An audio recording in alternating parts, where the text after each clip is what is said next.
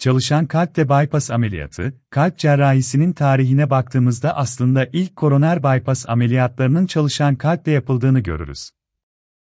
İlk olarak Sovyet cerrah Kolesov 1963 yılında çalışan kalpte bypass ameliyatını gerçekleştirmiştir.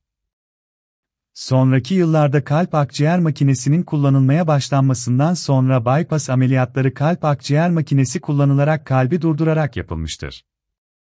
Kalp akciğer makinesi kullanılarak kalbin durdurulması neticesinde hareketsiz ortamda bypass ameliyatı konforlu bir biçimde yapılabiliyordu.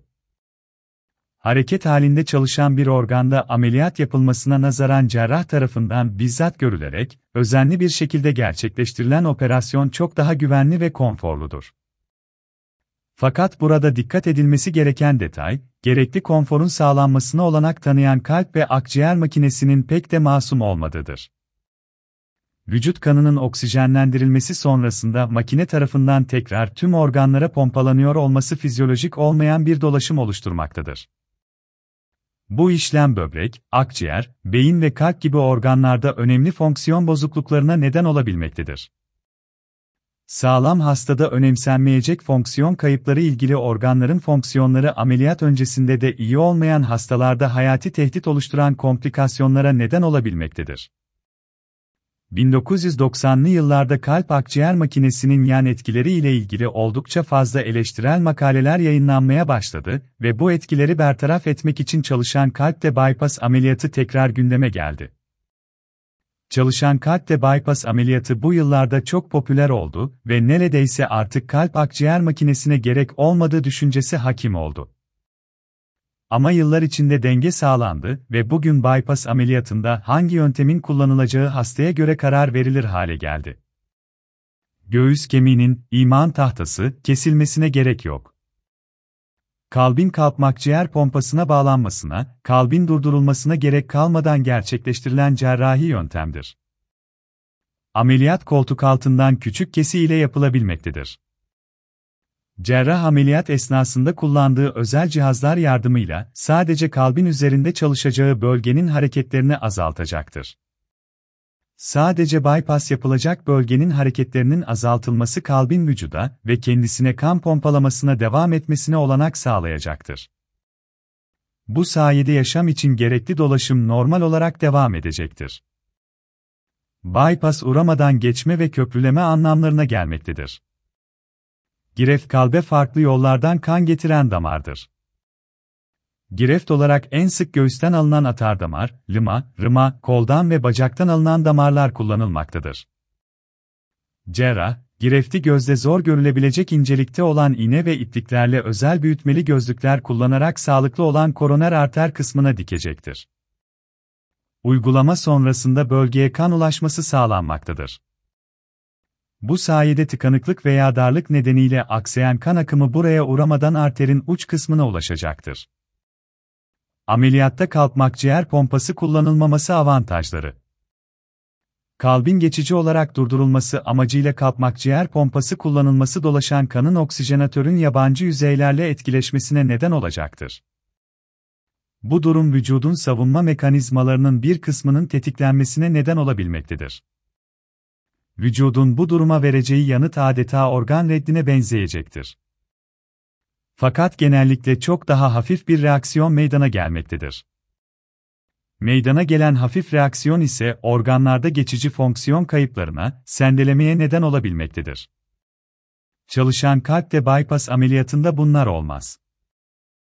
Organlarda geçici fonksiyon kayıpları ve sendelemeler özellikle operasyon öncesinde de böbrek, akciğer ve kalp fonksiyonları iyi durumda olmayan hastalarda organ yetmezliğine neden olabilir.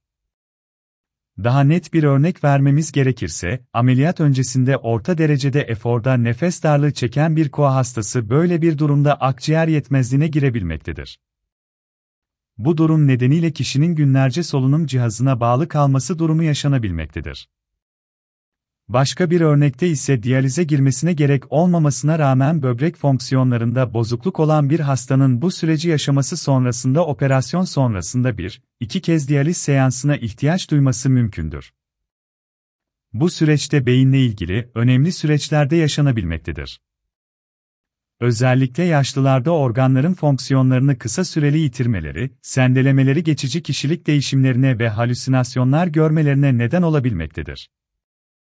Çalışan kalpte koroner bypass ameliyat avantajları Ameliyat minimal invazif teknikle koltuk altından yapıldığında göğüs kemiği kesilmediğinden ameliyat sonrası süreç çok rahat geçmektedir.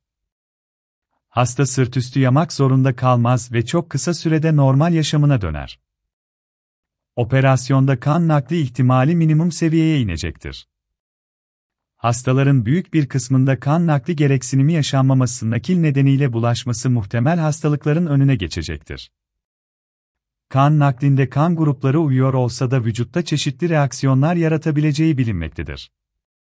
Kalp fonksiyonu ileri derecede bozuk olan kişilerin operasyon sonrasında yaşayabilecekleri kalp yetmezlikleri ve buna bağlı olarak ortaya çıkacak komplikasyonları minimum seviyeye indirmektedir. Ameliyat kısa sürmektedir.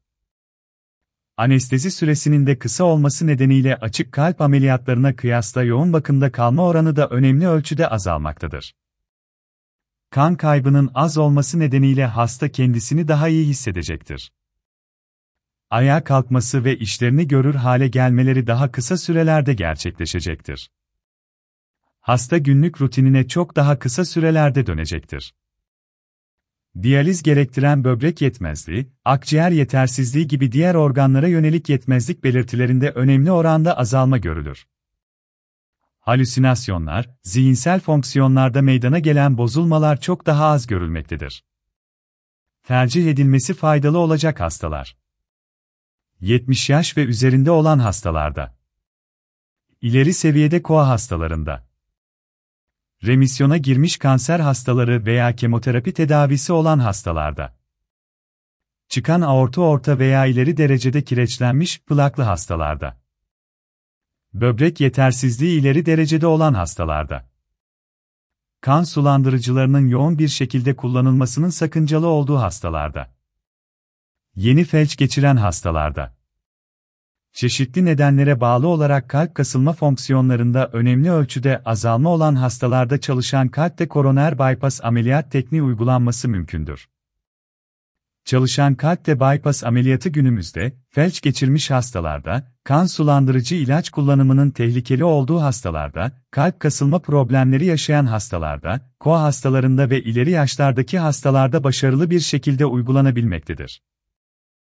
Biz kliniğimizde koroner bypass ameliyatlarının neredeyse tamamını koltuk altından küçük kesi ile çalışan kalpte yapmaktayız. Elbette kesin kararı hastanın damar yapısı ve ek hastalıklarına göre vermekteyiz.